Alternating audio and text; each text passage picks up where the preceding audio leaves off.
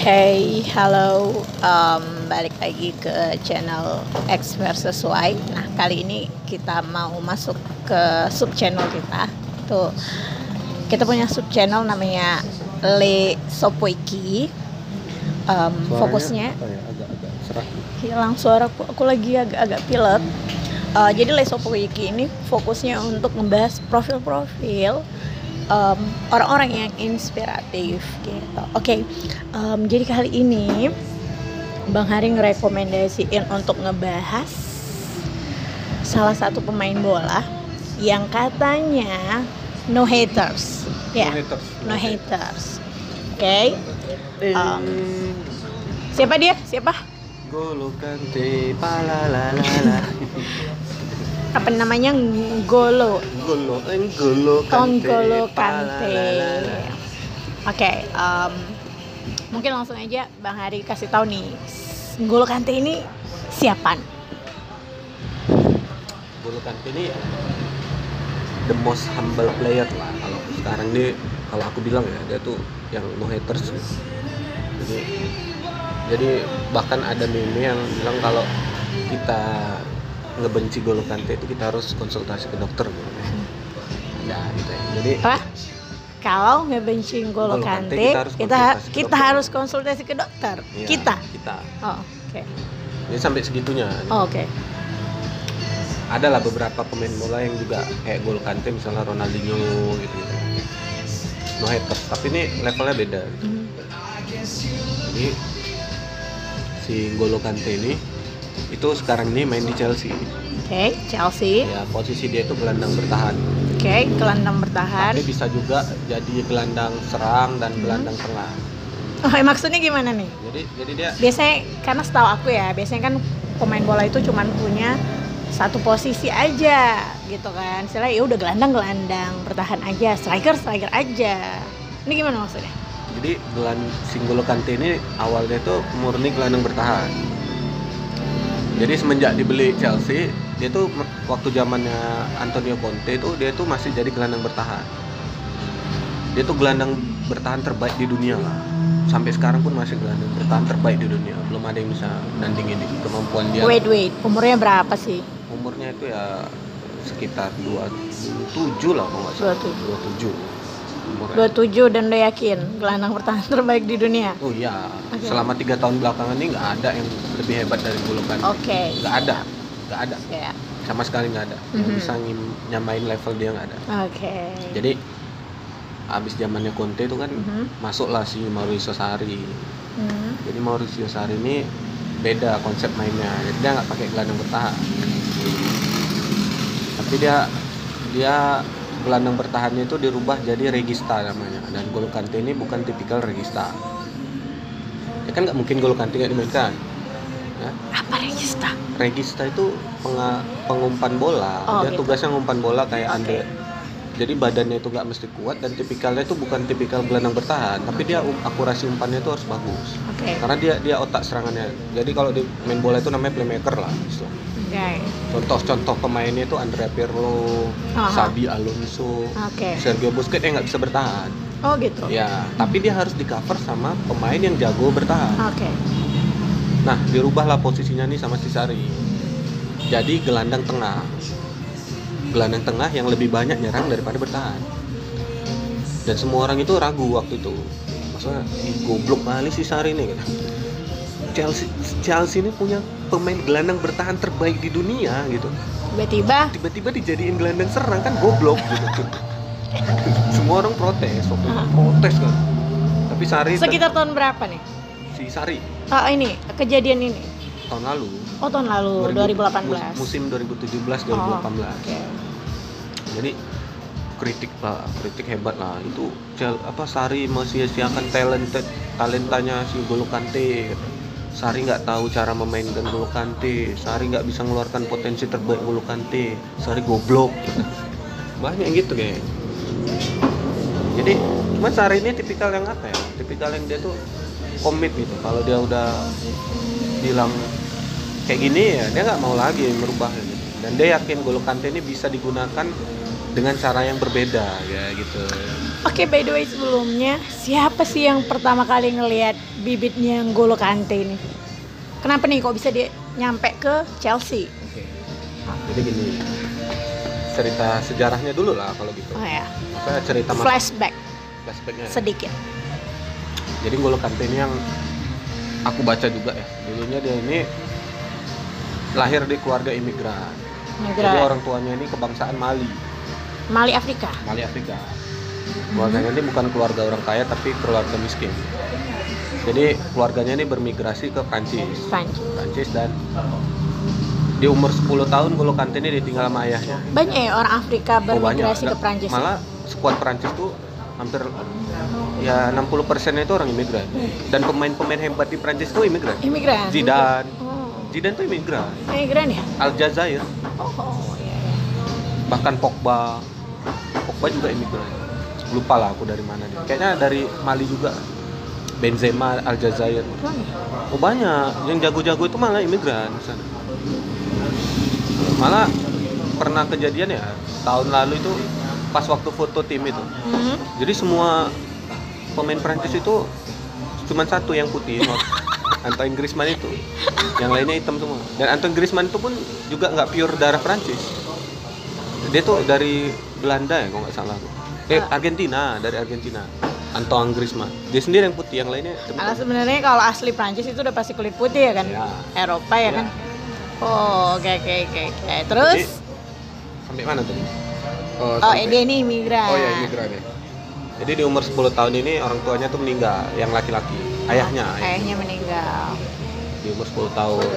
Terus waktu itu kan karena orang ini juga keluarga miskin ya. Jadi si N'Golo Kante ini terpaksa harus jadi pemulung, Memulung maksudnya mulung sampah. pemulung sampah. Oh, Di- dia, dia belum main bola nih? Belum. Oh, belum. Jadi karena orang ini susah, Oke. jadi dia pemulung sampai umur Pemulung beneran. pemulung beneran. Oh. sampai umur berapa gitu dan dia nggak tertarik sama bola sebenarnya cuman eh, karena Prancis ini negara yang culture-nya juga salah satu kultur bola ya di selain Inggris ya Aha. jadi seringlah diputar di pinggiran-pinggiran kafe dan kebetulan waktu dia kecil itu ada Piala Dunia Hmm. di Prancis Mhm. tahun 98 Mhm.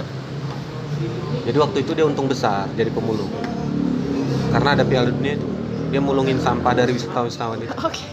Iya. Mulungin sampah bekas orang nonton Piala Dunia Ya, maksudnya. Oh. dari situ dia tertarik tuh Oh.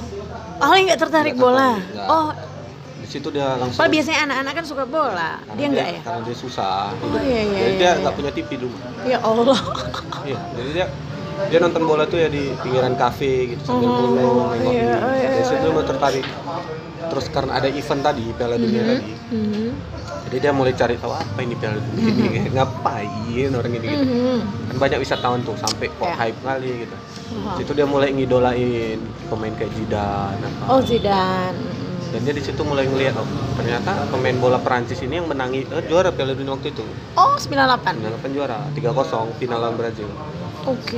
jadi idola malah imigran gitu Dia imigran tapi jadi idola di Prancis Iya, gitu. ya. Zidane gitu Zidane Iya. itu kan imigran jadi dia terus kayak hope lah ada hope nya ternyata semua orang bisa jadi pemain hebat meskipun dia imigran Perancis ini dan bisa jadi idola gitu dengar nggak suara Dengar.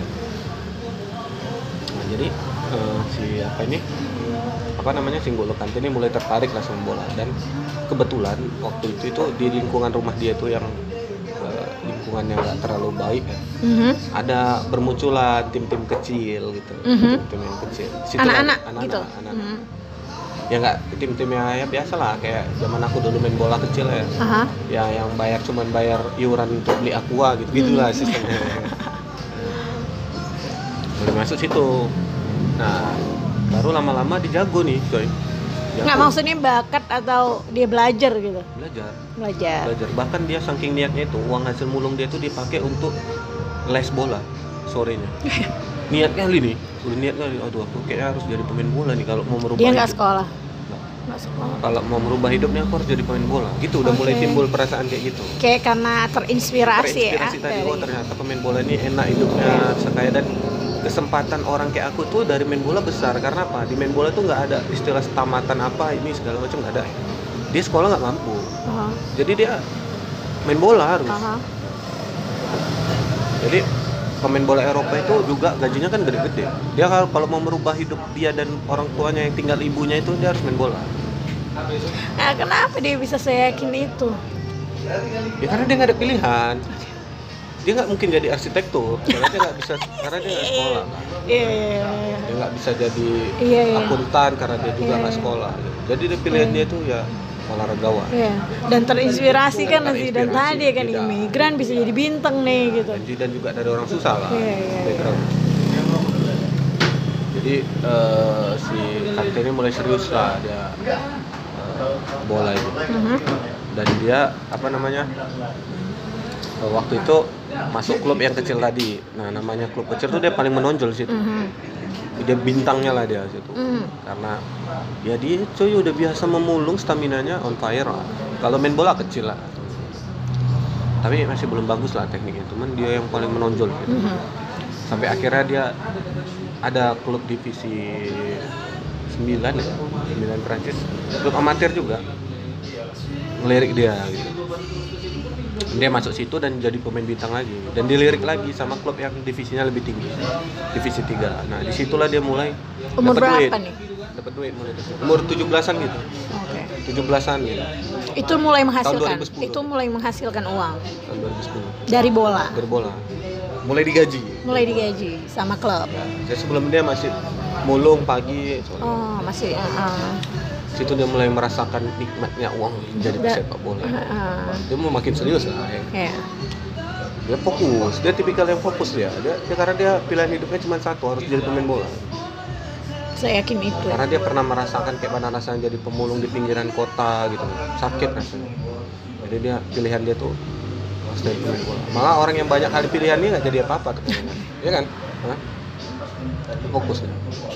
jadi dia mulai bagus bagus lagi mainnya mulai tertarik klub divisi 1 Liga Prancis namanya Caen Apa namanya? Caen Aha. Caen Caen Hmm. si Caen inilah pelatihnya yang ngerubah Kante jadi monster untuk jadi gelandang pertama Divisi satu maksudnya ini kelas pertama gitu. kelas utama Kelas divisi utama di negara itu gitu. kasta tertinggi lah Oh, Oke. Jadi Caen ini yang ngelirik dia gitu. Hmm. dan dia jago juga situ. Nah di situlah dia berteman sama si Emiliano Sala. Nanti ada kisahnya. Siapa Emiliano Sala ini? Sahabatan jadi jago dia main di Caen diliriklah sama klub Premier League Liga Inggris. Nama klubnya Leicester. Jadi waktu itu Leicester ini lagi baru masuk investor ya dari Thailand. Mhm. agak susah namanya gitu. Setai gitu ya dari Thailand Oh, maksudnya Manchester nyari bakat sampai ke Prancis. ya kan emang semua klub kayak gitu Oh, tapi iya. dia lagi reformasi nyari bakat-bakat yang Oh, nggak gitu, nggak gitu. terlalu mahal tapi bagus Oh gitu, bakat-bakat baru lah istilahnya ya. nah di situ dia pelatihnya tuh waktu itu diambil pelatih legendaris ya pelatih namanya Claudio Ranieri Mhm. pelatih bertangan dingin Pelatih Leicester. Leicester dia Oke. berani memang mau mereformasi Leicester gitu Ah. ya udah jadi diambilnya sekalian pelatih yang bagus Hmm. si Ranieri tadi Kenapa Pak Leicester ini? Leicester ini tim kasta bawah Oh. yang promosi ke Liga Inggris, Liga Utama dari divisi 2A. Hmm. Jadi karena masuk investor, ya biasanya tuh ya Leicester tuh satu Peringkat. tahun promosi, mi- tahun depannya jeblok lagi, turun kasta, naik lagi, turun lagi, Oke. gitu-gitu lah. Kalaupun naik peringkatnya 19-20 ya Ah, turun di lagi. situ-situ Ya, di ya. situ aja gitu. Mm. Nah, masuklah investor baru dari Thailand. Ah. Nanti ada lagi kisahnya. Ah, ini banyak nih kisahnya yang berkaitan gitu. Si investor dari Thailand inilah yang nanti akhirnya tewas, Maksudnya mati. mati, Kenapa? jatuh dari helikopter. Meledak helikopternya di stadion. Oh iya di Stadion Leicester, Leicester. itu. Oh. Jadi masuklah investor dari Thailand ini. Ah, ah, terus dibelilah Terus si di- di- Kante. enggak, jadi di, dipasang lah Ranieri di situ untuk jadi juru taktiknya. Oh, Ranieri ini. Ranieri ini mantan pelatih Chelsea. Hmm. Oh, mantan pelatih Chelsea. Roma, oh, ber, bertabur Oh iya iya, lah. senior lah. senior lah diakui lah Mhm. segan segan di situlah Ranieri mereformasi Mhm. nah yang ngebawa Ranieri ini tadi investor baru Thailand Mhm. yang tahun kemarin ya atau 2017 tuh ngalami kecelakaan 2018 kemarin ngalami kecelakaan jadi dia eh, sedikit ya cerita di luar Kante. Jadi dia tuh habis nonton pertandingan pertandingan Leicester kan memang biasanya dia sama anaknya korban, anaknya yang cewek. Tapi yang neruskan sekarang tuh anaknya cowok. Jadi waktu di biasalah habis nonton pertandingan helikopternya itu langsung jemput ke tengah lapangan. Nah, jadi dijemput di tengah lapangan. Dan itu masih rame di stadion. Bahkan pemainnya sendiri masih di ruang ganti. Hmm, baru selesai lah. Baru selesai main.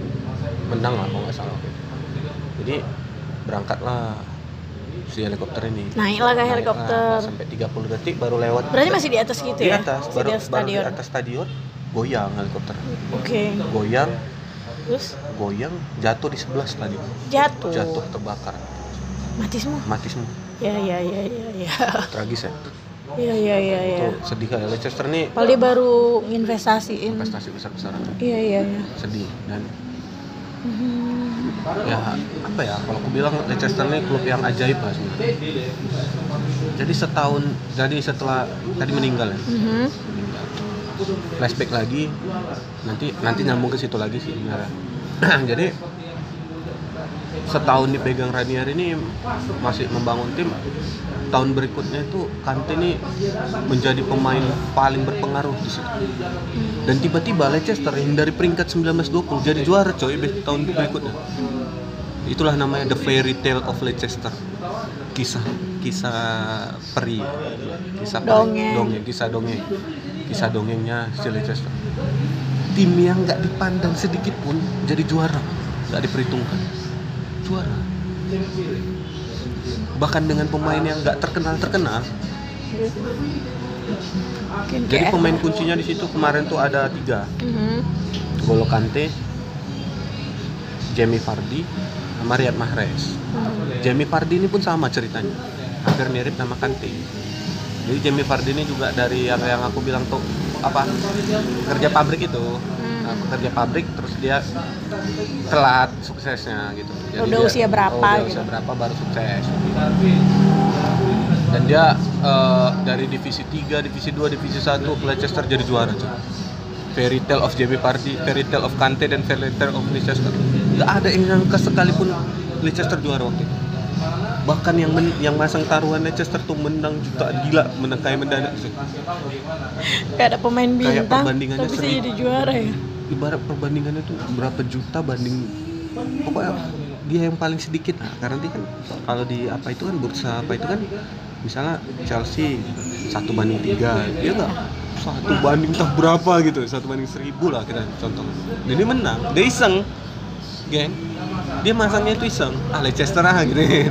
Aku juga ngefans sama Leicester mana tahu ya kan? Cuman dia menang dia coy nah singkat cerita dialah pemain terbaiknya ya Leicester. Golo Kante itu yang di- waktu itu musim Ah. itu dia gila kali. Dan Semudah Ranieri bisa ya. menjadikan dia tuh pemain dengan julukan monster. Badannya kecil larinya kenceng tacklingnya tuh nomor satu di dunia. Interceptnya tuh nomor satu. Di dunia Gak ada yang bisa ngelewatin dia. Slidingnya tuh bersih bagus kan jadi badannya kecil tapi kekuatannya tuh gila gitu biasa gelandang bertani se- kalau Mhm. kalau yang tipikal destroyer Aha. kayak dia tuh badannya besar Mhm. Oh dia pendek ya? lari lambat kok dia pendek kecil Mhm. tapi kuat kakinya Mhm. gitu. gimana perfect lah lari kenceng gitu Wah. tertarik lah si Conte ini Oh, karena itu dia lihat di Leicester gara-gara mereka ini Juara. bisa tiba-tiba jadi juara. dan wah meskipun dia ini jago klub-klub besar masih belum mau minang dia Oh gitu. karena apa karena orang takut one season wonder satu Ah, musim aja ah, jago Iya iya iya tapi iya. Kante bilang siapa kok waktu pertama kali mendarat Chelsea bilang siapa pemain pertama yang mau kau datangkan Golo Kante kan Oh gitu. nggak mau yang lain aku mau Golo Kante kan Oh udah yakin ya? yakin deh.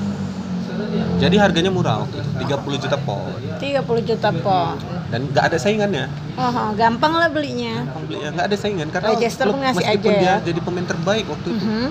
nggak ada yang yakin dia ini memang betul-betulan jago. Orang yakinnya tuh alah satu musim aja nih. Kan banyak yang pemain gitu. Satu musim aja jagonya.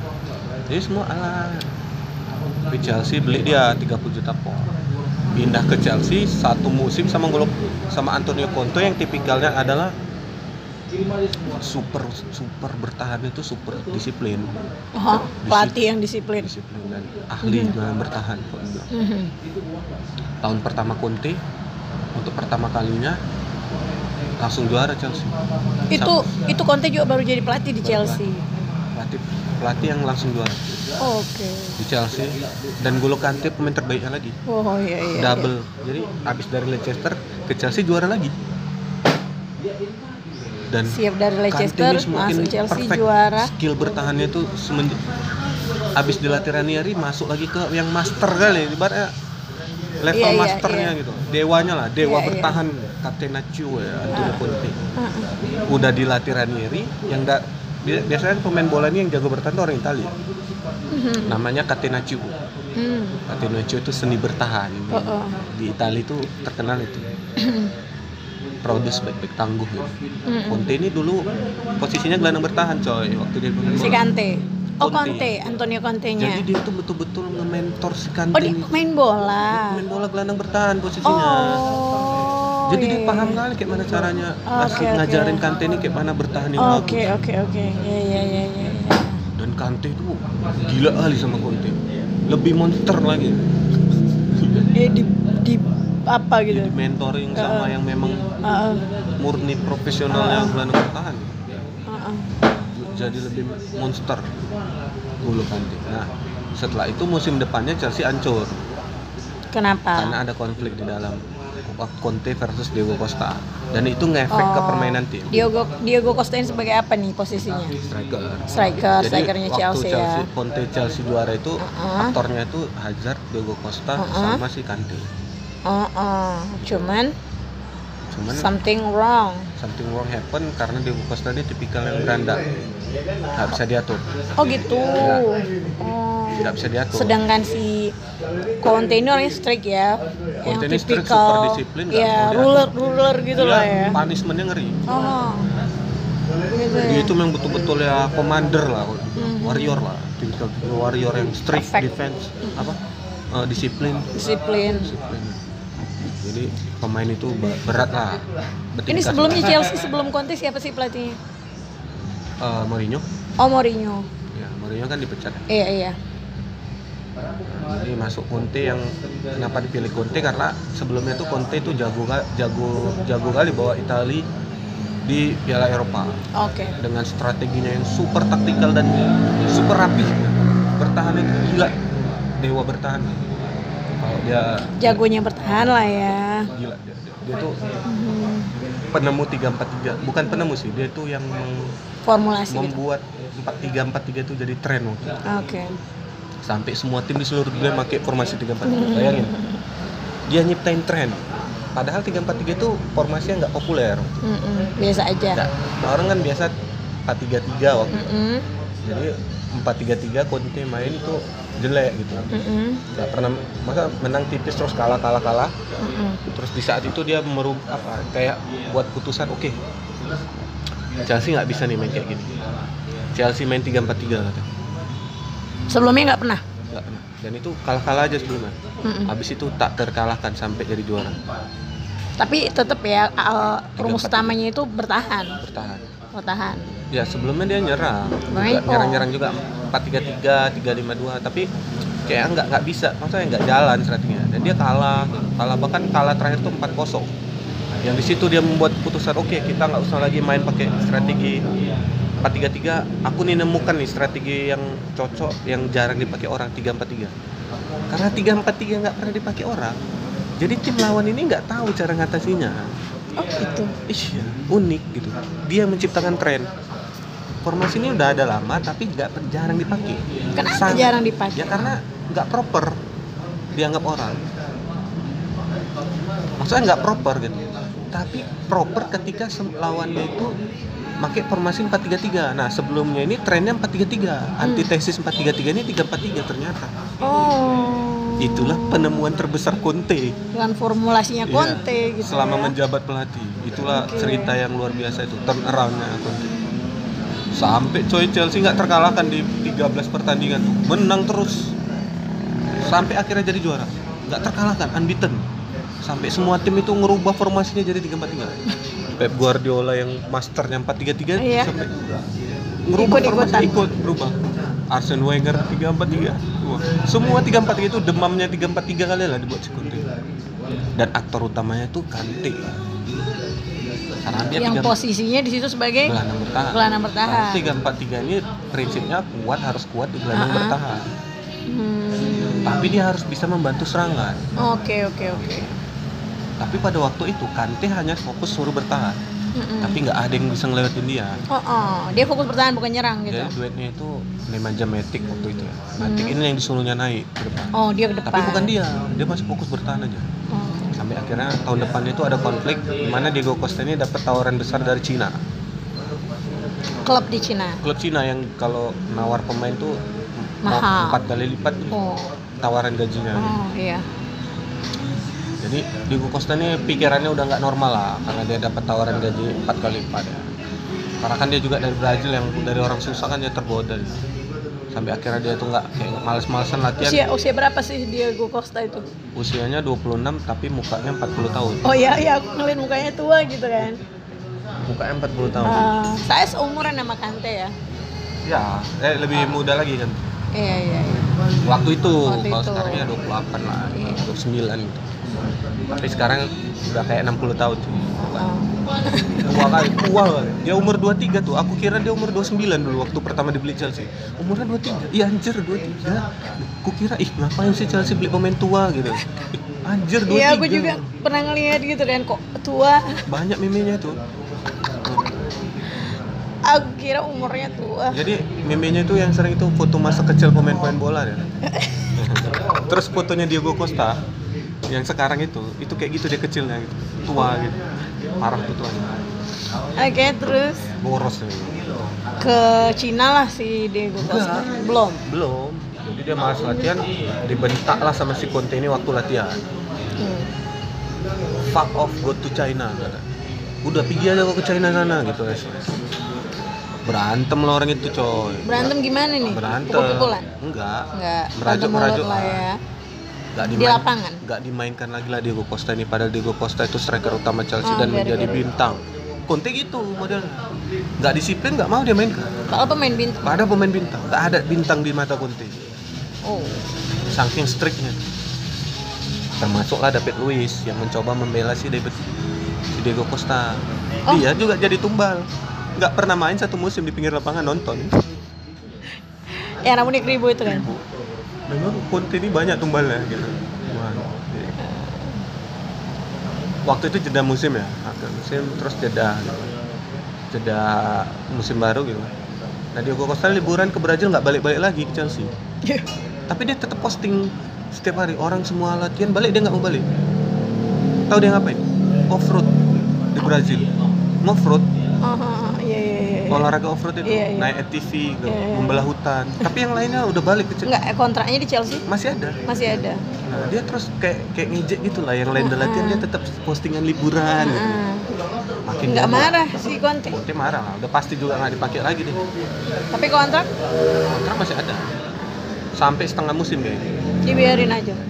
Nggak peduli. nggak peduli dan Chelsea ini bingung lah hari ini di Costa ini striker kelas dunia. Tapi tau-tau kayak gitu kan harga Ha-ha. jualnya turun. Ha-ha. tapi pandai lah. Masa juru apa Chelsea ini pandai ngejualnya nah, dijual lah ke atlet kemarin nah kemudian pada waktu itu memang karena banyaknya masalah internal David Costa eh David Costa Diego Costa sama David Luiz versus Conte jadinya pemain ini kayak terbelah lah. Pro Conte pro jadi ya strategi itu nggak klop nah jadi hancur Chelsea resmi dipecat lah si Conte ini tadi. Pecat Conte eh, 2018 Piala Dunia. Masuklah si Kante ke skuad Prancis. Iya. jadi dialah sa- aku kira ya orang hype Mbappe, Griezmann tapi aku rasa dialah aktor utama dia tuh luar biasa Di situ posisinya sebagai apa? gelandang bertahan Pelana bertahan juga. duet sama Pogba Pogba. Pogba ini waktu itu pemain termahal salah satu bintang lah tapi posisinya dia tuh bukan pure gelandang dia nggak gelandang bertahan posisinya tuh gelandang tengah dan gelandang serang. Jadi kalau di main bola ini kalau kan pivotnya itu ada dua ya. Kalau pakai formasi 4-3-3 pivotnya itu dua. Dua di tengah itu yang satu harus master of gelandang bertahan, yang satu itu master of nyerang dan jaga permainan tengah. Jadi dia yang gelandang bertahan ini kayak melindungi dia lah gitu. Jadi si abis itu si Kante si Kante ini sama Perancis lah ya kan dan jadi juara jadi, jadi juara waktu itu dialah yang menghentikan Lionel Messi jadi pertandingannya di perempat final tuh seru lah seru banget itu dan kalau nggak karena Kante mungkin bisa kalah Prancis. Messi tuh nggak bergerak betul. Jadi Messi satu dua kali ada pertemuan bisa direbut bola sama Kante. Ketiga kali Messi bawa bola begitu Kante lari langsung dioper ya nggak bisa dia ngelewatin Kante. Makanya terciptalah lagu He Stop Leo Messi itu tadi yang la la la la gitu. Satu-satunya pemain bola yang bisa istilahnya nge-stop ngeberhentiin ya salah si satu lah Lionel Messi. dan waktu itu lagi on fire karena Messi ini juga tuntutannya dia dia pemain terbaik dunia tapi dia belum pernah sekalipun ngasih apa-apa untuk Argentina. Argentina, iya, iya, iya. Umur dia makin tua. Iya, iya, iya. Itu kayak kesempatan terakhir dia lah Ah. menyumbangkan kontribusinya untuk Argentina. Dan dia Iya, itu iya. mati-matian gitu. Ah. Mati-matian pressure dari publik.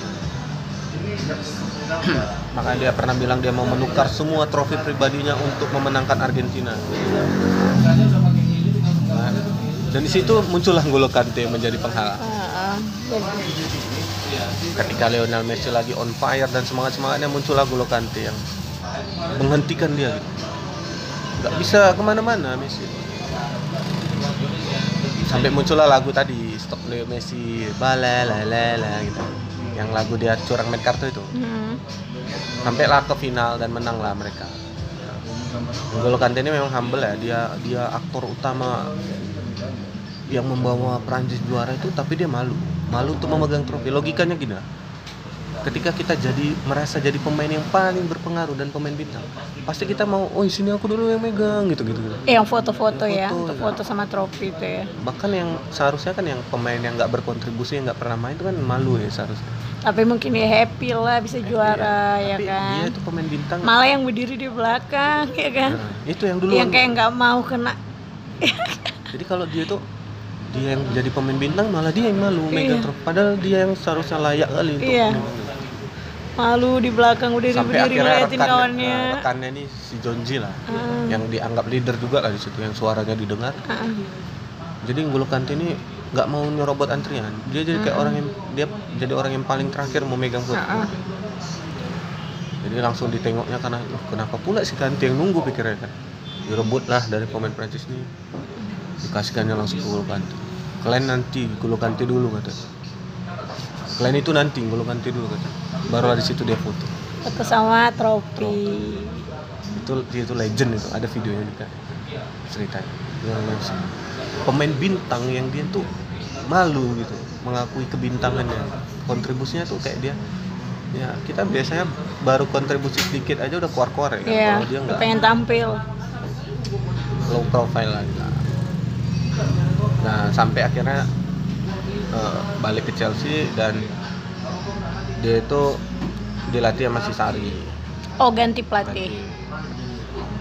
Mari Sari pelatih. Mhm. Sari ini orang mana nih? Itali, Orang Italia juga. Itali yang basicnya itu akuntan Oh, bukan pemain bola kayak Conte ya. dan dia tuh satu hari ngerokok empat bungkus. Sama Sari gimana hubungannya? baik. Baik. Tapi Sari ini agak melakukan sebuah langkah kontroversi ya. Apa itu? Karena juga Sari juga nggak pernah pakai gelandang bertahan di timnya. Aha. Jadi dia tuh dulunya pelatih Napoli. Terkenal dengan gaya main Sari ball. Apa Sari? Bro? Bolanya Sari. Oh gitu. Gaya permainan Sari namanya Sari ball. Aha. Sari Kalau Guardiola tiki taka, Mourinho eh, strategi parkir bus gitu-gitulah dia. Ah, iya, iya. Kalau Jurgen Klopp gegen pressure, semua punya gaya, punya gaya. Kalau Antonio Conte catenaccio nya Nah, berarti pola permainan Chelsea berubah lagi nih. berubah dari yang super bertahan dituntut harus super menyerang dan bermain indah. Kalau formasinya Berubah. 3-4-3 berubah jadi Nggak laku lagi. Jadi apa? empat tiga tiga Oh, oke. Jadi 4-3-3 lagi. Balik kembali tiga tiga tapi tanpa gelandang bertahan tanpa gelandang bertahan dan menyerang. menyerang jadi Jadi bener-bener beda ya? beda dan si Sari ini bawa anak anak kesayangannya dari Napoli namanya Jorginho otak otak permainan Saribol dibawa yang Chelsea Oh gitu. posisinya regista tadi Oh, itu pemain Napoli dia bawa sama-sama dia juga Iya. ke Chelsea. dia minta syarat kalau Chelsea apa Chelsea harus beli Jorginho Hmm, dan dia minta izin sama pemilik Napoli untuk Bawa. melepas Jorginho Iya, iya. Jadi dua dong dibeli sama Chelsea. dua Pelatih sama si karena Jorginho. otak permainan Sari ini Jorginho gitu. Tanpa Oke. Jorginho Sor- Sari itu agak susah agak menerapkan dia permainan karena dia Jorginho inilah yang benar-benar Ngerti. ngerti dan paham makanya kayak dibilang anak kesayangannya Sari si Jorginho ini di, di Chelsea lah ya kan maksudnya dialah yang berposisi sebagai gelandang bertahan tetapi tidak gelandang bertahan itu namanya playmaker atau di playing playmaker atau juga disebut dengan regista yang tugasnya ngalirin bola Hmm. dia nggak punya kemampuan bertahan sama sekali. Tapi dia harus didampingi oleh seorang golo seorang gelandang bertahan sebenarnya Hmm. tapi lucunya si Kante ini malah nggak di sebelah dia ditempatkan dimajukan ke depan tugasnya untuk nyerang Lo berubah posisinya Berubah. Kante dari gelandang bertahan Hanya jadi waktu- striker. enggak Bukan gelandang gelandang serang, serang. Oh. bukan gelandang Bisa Kantenya. ya itulah dibilang goblok semua orang jadi pada waktu itu dibilang goblok. Karena Sari- kan setahu aku ya kalau pemain bola dia kayak menjiwai gitu ya kan. Ya udah kalau sampai jadi semua itu kalau Ah. dia cek itu ya berita waktu itu ya. Semua itu ngeritik Sari ya bisa-bisa inilah kalau pelatih bukan pemain bola pelatih nggak ngerti bola goblok. Punya pemain terbaik di dunia gelandang bertahan terbaik di dunia tapi diposisikan gelandang serang. Goblok tapi si Kante mau-mau aja. ya mau Tekante ini nurut tipikalnya Oh. dia challenge up kali gitu maksudnya Oh, iya, iya. apa disuruh siap dia gitu Oh, iya, gitu iya. dia Patuh Nggak- gitu. Iya, nggak ada nggak ada protesnya, nggak bisa. Good boy lah. Dia nggak good boy, cuman dia tuh challenge gitu. Oke, aku ditempatkan gelandang serang. Oke, aku bisa kata. Mm-mm. Dia cuma gitu aja. Mm-mm. Dites lah si Kante ini dan jago memang. Bisa di posisi Bisa. apa Baru aja. pertama main di situ jago. Duet sama si Gordino bukan? Jorginho pertama dia ditempatkan di posisi ya. Pertama namanya adaptasi lah berapa Iya. berapa. Tadi dan jago menang Europa League. Ngalahin Arsenal 4-1. Jadi sampai mematahkan semua stigma bahwa Sari itu goblok. Dan sekarang kemampuan Golo Kante nambah lagi. Kemampuan nyerangnya. Kalau dulu dia udah komplit bertahan tambah lagi nyerang. Dan kemampuan bertahannya nggak berubah, tetap jago. Dan tambah lagi skillnya lagi tuh ya kemampuan nyerang bawa bola gitu. Yang yang dulu dibilang si Kante ini pemain no brainer lah. Pemain yang nggak pakai otak. Ternyata Kante ini justru sangat sangat cerdas mainnya. Umpannya Terbukti akurat. dari itu ya. Diubah formasi pun Karena- dia tetap jadi yang terbaik. Ya, karena gini ya, gelandang bertahan tuh stigmanya tuh no brainer, no oh, oh, brainer. yang penting kuat, Yang penting kuat, strong, tahan. Beda sama playmaker ya. Playmaker nih biasa identikan dengan Ah, ah, kejeniusan. strategi gitu. gitu. Nah, dia dia yang membuat alur, dia yang menentukan langkah pertama menyerang, dia Oh gitu. ya dia dia otaknya. Playmaker dibilang playmaker, pembuat permainan. Jenius ya. di tengah itu. Sampailah dia akhirnya pertandingan finalnya. Itu tuh kan dia cedera. Liga apa nih? Liga Europa League ngelawan oh Arsenal. Ce- Oh. cedera Oh yang. mm, mm, mm. Dia cedera dan si Sari ini nggak yakin Kante ini bisa main di final dan sempat ada drama ya waktu itu dan di press conference-nya tuh satu hari sebelumnya Kak Sari udah bilang bahwasanya Kante nggak bisa main final Karena cedera. karena cedera dan Kante nggak bisa dipaksa kan cederanya lumayan parah dan ada sedikit drama yang diciptakannya waktu David Luiz berantem waktu itu Sama? sama Higuain. Sampai Sari all out keluar lapangan lempar topi jadi Arsenal nih kayak pede abis lah gitu ya rupanya taktik Rupanya cuma drama skenario nya si Sari sidewalk, sidewalk. main Oh. main apa ya main blowing. main blowingnya aja Oke. Si Kante pura, si Kante cedera. Eh, Dan saat- David Luiz sama dan si Kante ini waktu itu latihan jadi kan gini jadi ada 15 menit ter, latihan tertutup 15 menit latihan disaksikan terbuka. media Mm-mm. begitu masuk media Kante ini tiba-tiba sakitan ya Ah. jatuh sakitan dan dia emang cedera beneran cedera dia emang cedera oh bukan dibuat-buat enggak dan Oh, dia iya. memang cedera dan dia sebelumnya itu nggak bisa main memang oh, iya. tapi dia ikut latihan Hmm. Dia terus cedera dan ketika udah masuk media itulah muncul drama David Luiz sama Higuain tadi yang pura-pura oh itu berantem. drama itu, drama, itu yang drama, drama. kirain tapi kalau Kante itu cedera memang cedera, cedera, jadi seolah-olah Chelsea ini chaos chaos dan Arsenal ini di atas angin semenjak berita itu muncul karena pemain-pemain utamanya kayak Kante, David Luiz itu ya kan, Nah, itu ya kan. lah kayak Sari Ah. keluar out Oh, kalau lempar memang beneran, topi, oh. lempar topi itu Dan ditendang marah lagi. marah betul dan itu disorot media karena Hmm. pas ada media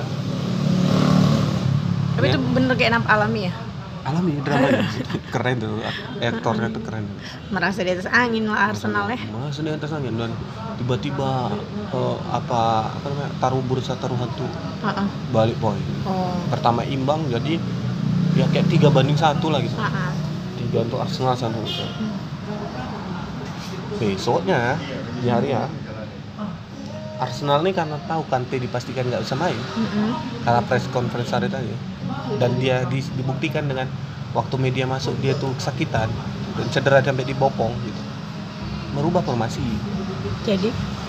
Nggak pakai gelandang bertahan karena nggak butuh lagi gelandang bertahan. Harus Iya. all attack. Nggak ada Iya, iya, kante iya, coy. Iya iya iya iya. nggak ada kante.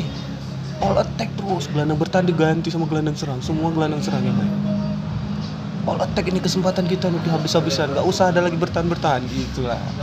Si pelatihnya Unai Emery ini yang spesialis juara ya paling Oh. Oh iya. jadi Chelsea di situ underdog lah. Hah. dengan semua problematika Chelsea itu. Dan tanpa bintang dulu kan. Begitu keluar line up 15 menit setengah jam sebelum pertandingan atau 15 menit tiba-tiba muncul nama Kante di situ line up kalau udah diluncurkan nggak bisa dirubah. Hmm. Eh, 30 menit. Dia udah tuh line up itu yang dimunculkan di TV itu nggak bisa dirubah lagi. Heeh. kecuali cedera. Heeh. Terus? Panik lah. Arsenal ini. Kok bisa ada Kante di sini? Kan kok bisa ada Kante? Jadi itulah dibilang waktu itu Kante main dengan satu kaki. Oh. nahankan sakit. Kakinya diperban coy Diperban bener. diperban dengkulnya Awet jadi kilir aku apa tuh kan aku tuh nengok ih anjir ih anjir Kante Tapi main dimainkan. main ih kayak mana nih apakah Kenapa dimainkan ya? Ya inilah nanti, ini kan ada lagi ceritanya. Ih anjir Kante cedera parah gitu kan. Parah cederanya. Dia dimainin gitu. Apakah mungkin dia bakal perform gitu? Secara dia nahankan sakit di kaki. Setiga itu Jadi lagi. mata aku tuh terfokus ngeliatin Kante aja. Hmm. Nengok i kaki dia tuh pincang apa enggak larinya gitu kan. Terus Ternyata coy, monster ternyata. nggak kayak nggak sakit. Pemain terbaik final. Maksudnya gini, Eden Hazard oke lah nyetak gol, tapi bagi aku Kante lah pemain terbaik di final. Eden Hazard nyetak dua gol dan habis di babak 4-1. Karena nggak pakai gelandang bertahan tadi. Maksudnya nggak siap untuk posisi untuk bertahan Iya. tadi. Karena mereka nganggap ngapain kita bertahan mereka nggak ada Iya. Kante kok kita habis-habisan aja nyerang. Ya. Nggak ada monsternya di tengah itu nggak usah lah kita kasih aja serangan tuh. Ternyata jebakan Batman. Dan Kante waktu itu gila coy. Duel duel kakinya gitu maksudnya. Maksudnya dia itu dengan kaki di perban itu dia duel duel tuh. Kayak nggak terjadi apa-apa. Jago lari sekencang-kencangnya, lari sejauh-jauhnya 90 menit dia main bayangin. Gila. Nggak diganti Nggak diganti. nggak diganti dia Wow. jago kali waktu itu dan dia tuh kayak dia tuh memang gini ya kalau Kante ini kalau udah perform itu dia nggak pernah yang mut-mutan dia nggak mut-mutan Gitu. tipikal dia ada pemain yang Fokus hari aja. ini jago besok Ha-ha. dia tuh dia tuh stay high kan, ya. stay high dan dia tuh kayak ngasih 110% di setiap pertandingan Oh gitu. Nggak pernah jelek performanya. makanya dia tuh winner kali. Maksud aku bilang dia tuh jarang kalah. Saya mau ya sekali sekali lah di final itu kalah. Yang tipikal winner lah pemenang. Dan dia tuh main dengan satu kaki tapi masih lebih jago lagi dari semua pemain Arsenal dan aku salut ih anjir. Anjir semua itu Twitter tuh ribut waktu itu what the fuck Golo apa? Kante what the fuck what a beast katanya monster katanya Golo Kante is monster kan ya. Golo Kante bermain dengan satu kaki lebih hebat dari semua pemain Arsenal yang lagi fit gitu ya. Dan dia tuh gak kenapa-napa tuh. Gak maksudnya gak tahu dia nggak kita nggak akan tahu bisa bedakan dia tuh cedera atau enggak. Kecuali kita nengok kakinya diperban. astaga Gila nggak? Dia tuh nggak ada pengaruh karena nggak ada orang cedera kan lari jadi males. apa dia mati rasa ya Masa lari jadi males, gerakannya itu jadi Iya. terbatas dia enggak? Ya kayak monster betul loh. Duel. Minum obat. Bahkan dia berani duel-duel loh. Dengan kakinya yang yang makan apa dia itu makan apa juara dia coy. Juara. Dan habis itu dia cedera lagi. Karena dipaksa tadi sama Iya. dia maksa karena dia bilang rehat lah ya ditanya Sari Kante kami butuh kau katanya Heeh. kira-kira kau berapa menit bisa kumainkan aku bisa main 90 menit coach katanya posisi cedera nih dokternya nggak merekomendasi dia main. Kalaupun kau cuman kau aku bisa mainkan 20 menit pun nggak apa-apa kata saya yang penting 20 menit ada kau lah di lapangan. Arab orang lagi sakit. Iya gitu. Gitu dia bilang Sari bahkan 20 menit pun nggak apa-apa kata aku bisa 90 menit coach. Kan main dia 90 menit gila. Habis itu cedera lagi coy. Baru terasa sakitnya mungkin ya. Cedera. Pindahlah Sari ke Juve. Masuklah si Lampard tadi ya kan.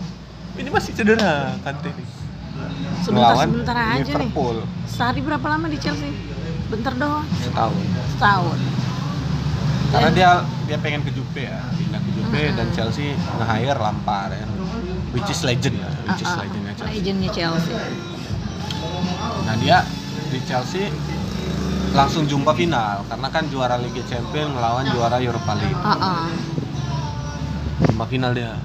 Melawan Liverpool, yang Liverpool. pada waktu itu Chelsea lagi-lagi nggak diunggul Oh. parah lah itu Liverpool. Kante masih dalam kondisi cedera. Kondisi cedera. Banyak dan banyak pemain Chelsea cedera dan Lampard ini yang juga juga kena sial ya. Masuk ke Chelsea itu dia kehilangan Hazard. Hazard ke? Hazard ke Madrid. Oh iya iya. Yang which is itu adalah pemain terbaik Chelsea ya? Iya iya. Dia dengan kekeosan Chelsea ya, dan dengan cedera-cedera pemain bintang tambah lagi Chelsea nggak bisa beli pemain setahun kena ban. Oh kenapa ya Ya. nanti next kita cerita masalah ban lah. Jadi kita fokus ke Kante kita fokus Kante dan Lampard itu lagi-lagi nanya Kante kira-kira bisa main apa enggak. Dan Kante itu jawab aku bisa main 90 menit. Kaki Di- masih diperban. kaki masih diperban. Dan itu luar biasa kali performance-nya Chelsea. Ah, dengan pemain muda dengan pelatih baru dengan keterbatasan nggak bisa beli pemain dengan pemain sebagian besar cedera dan Kante cedera Chelsea jago kali coy mainnya coy. Hampir kalah Liverpool itu. Itu seru kali pertandingannya seru kali. Dua sama itu. Dua sama. dua sama sampai 120 menit. Nah, 10 menit dan Jadi- Kante main 120 menit. Ya Allah Jadi di menit ke cedera 100. astaga 5 ah 105 atau 115 Kante ke pinggir lapangan. Ah. bilang sama Lampard Lampard coach my leg are dead kata mati rasa. Kaki aku udah nggak bisa lagi gerak kata kaki aku mati rasa. Bersiap-siaplah Lampard ini Iya. mengganti pemain. Karena kan butuh waktu ya. Iya. masa-masa habis itu Chelsea dikerang serangan balik. Ah, Kante lari 50 meter sekencang-kencangnya ngejar bisa dapat bola. Duel menang bola. Nggak jadi diganti. Main 120 yang tadinya mati rasa Mati langsung rasa. lari ke lapangan. Dia tuh sampai speechless di pinggir lapangan sampai akhir di ini anak setanan atau Iya. kenapa nih? Ini sampai rasukan di, di akhir pertandingan waktu di interview ya kan? Ah, Lampard tuh bilang I'm pleased working with monster. Kan aku sangat aku sangat apa ya sangat bangga bisa bekerja sama-sama kan. Hmm. dia itu monster kata.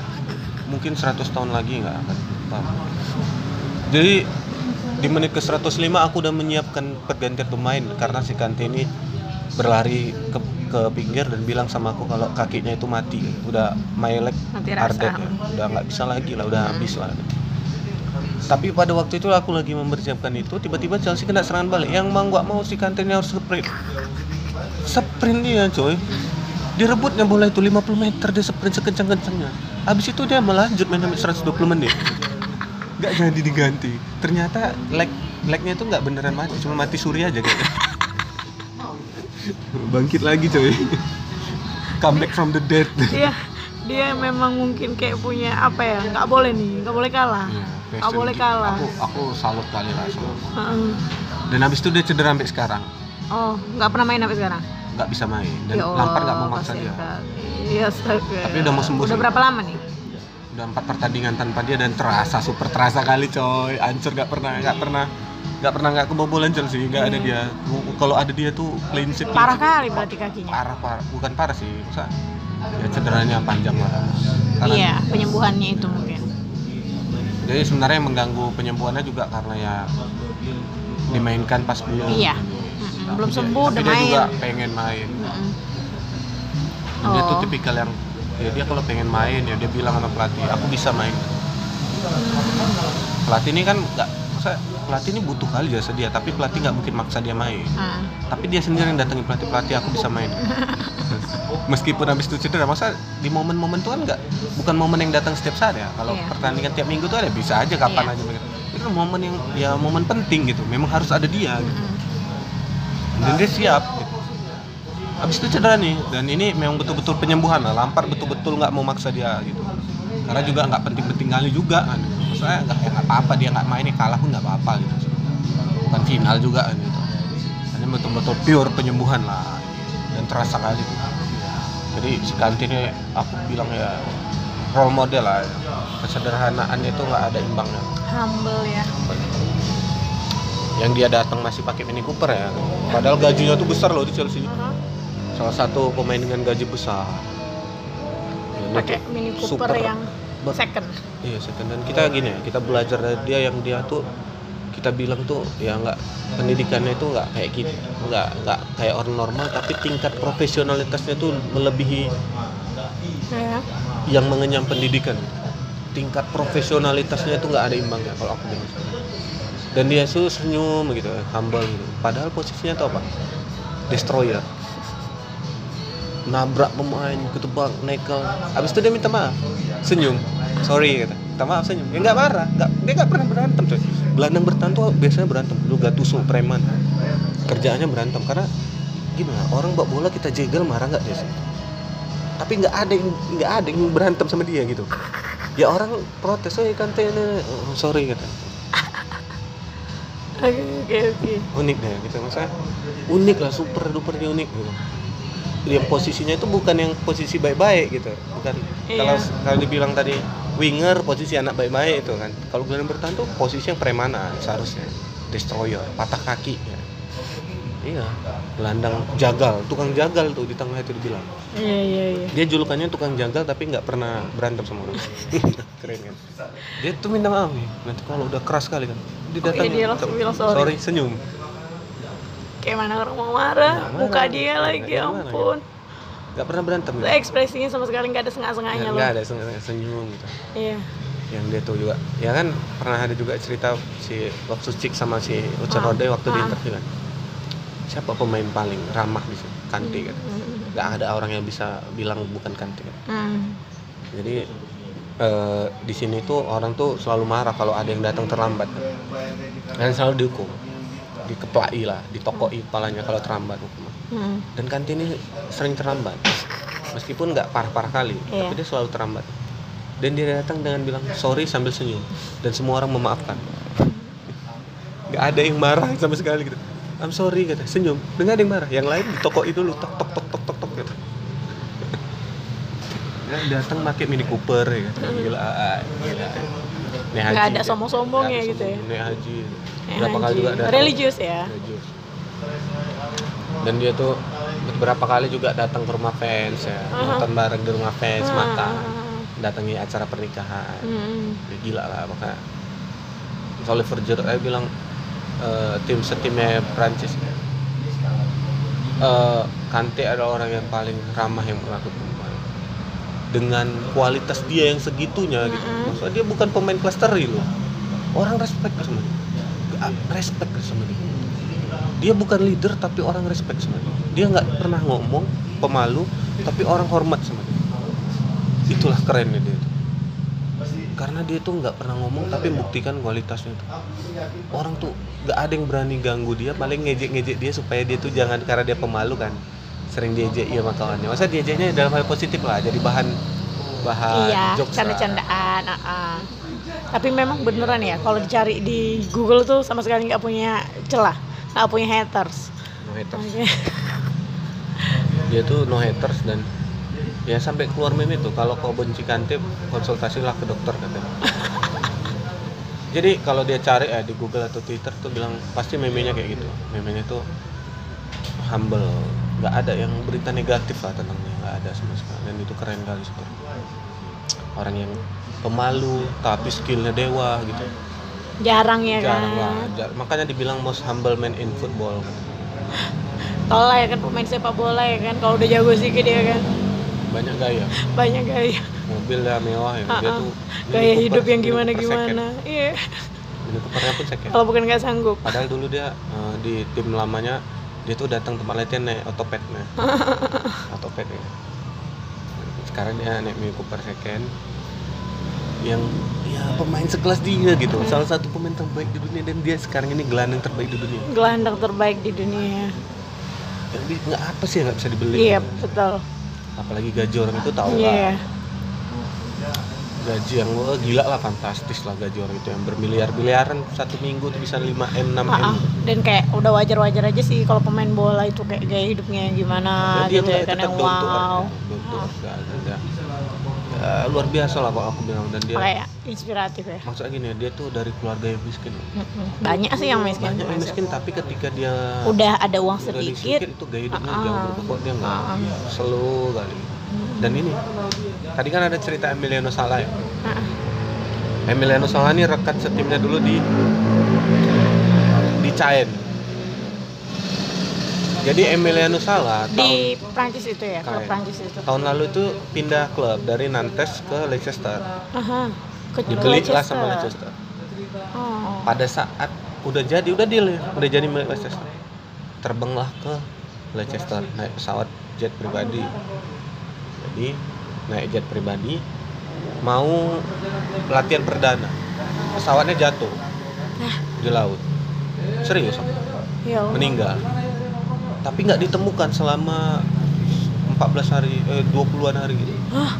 nggak tahu jatuhnya di mana. Tapi pesawat itu jatuh di laut. Pesawat itu jatuh di laut. Tapi kan laut ini luas coy. Jadi Iya. pencarian itu dihentikan. 14 hari nggak nggak nemu si nggak nemu. Siapa panggilannya? Salah. Salah. Bukan salahnya Iya, ya, iya. salah salah. Iya. Jadi ini dia dulu striker kanti gelandangnya di sana. Oh, oh, oh, oh, orang pernah satu tim ya? Dan karena keluarganya sedih. Kante menginisiasi eh, gerakan untuk mencari salah dengan pakai uang pribadi dia. wih gila. Dia bayarin memang temenan ya kan? Dia bayarin tim pribadi dia kumpulin Ah, dari rekan-rekan dia di Prancis itu yang timnas timnas itu untuk nyumbang. Heeh. dan akhirnya ditemukan. Masih hidup? Mati. Udah mati? Tapi kan harus dicari jenazah. Ya Allah. Jadi keluarganya ini sedih karena nggak iya ditemukan iya. Jadi dia menyumbangkan lah uangnya itu sebagian Iya. besar untuk mencari si salah tadi dapet ya kan dapat dan itu kisah tragis Leicester tuh bertubi-tubi lah habis dia gila ya kayak ada nasib sial gitu ya kan? jadi gini Leicester dari yang kisahnya dongeng fairy tale tadi tiba-tiba jadi juara habis itu eh, beli salah tadi salah pemain hebat itu rekor terbesar Hmm. pemain dengan rekor terbesar transfer si Leicester salah dan Oh, itu jatuh gitu. pemainnya nggak itu sempat naik pemain termahal yang pernah dibeli Leicester dan ternyata mau mau ke sana pertama kali latihan dari Prancis mau ke Inggris Iya. Jadi pesawatnya dia jatuh tuh ke udah dalam udah laut peresmian di. Leicester udah pegang bajunya balik lagi ke Nantes untuk Ah, ah. untuk ngambil barang-barang dan ngucapin perpisahan iya. sama tim lamanya Iya. rekan lamanya baru dia terbang lagi ke Leicester jatuh pesawat ya Allah nggak lama dari situ jatuh lagi helikopter si pemilik tadi oh itu nggak berselang dari situ nggak Iya, berselang lama ya iya, berselang.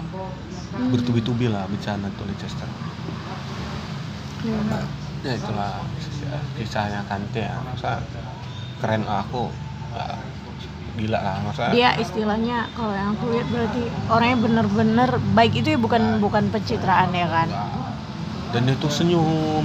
Ya mukanya ekspresinya aja. Ada yang iya maksudnya dia tuh ikonnya humble lah kalau di bola sekarang dia icon kayak mukanya nggak pernah marah gitu ya kan ah yang biasa pemain bola mana sih yang nggak sengak mana sih mukanya yang nggak premanen gitu parah tuh gila. ini senyum idola lah panutan senyum udah kayak pelawak senyum Hah? kalau naik mukanya seneng aja bawaannya yang dia naik sepeda tuh uh, Ah. legend kali tuh fotonya Ah. tuh yang dia senyum kayak apa ya kayak Ah. happy kali gitu Eh, eh, eh. happiness ya. makanya dibilang Golo Kante 0% hairstyle eh 0% hairstyle 100% skill. Gitu. dia cuman satu aja gaya rambutnya botak tak gitu. punya gaya dah. Tapi skillnya 100% nggak kayak pemain bola yang lain ya kan yang gaya gaya gaya gitu. Oke. Terbaik lah. Ah, itu pelajaran lagi.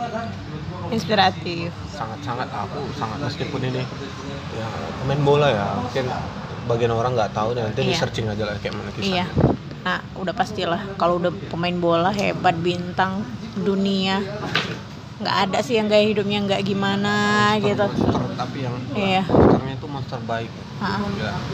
keren. Tulus. Dan aku tuh pemain kesayangan aku kali Chelsea. Mulai ditawar-tawar sama Madrid kan aduh kan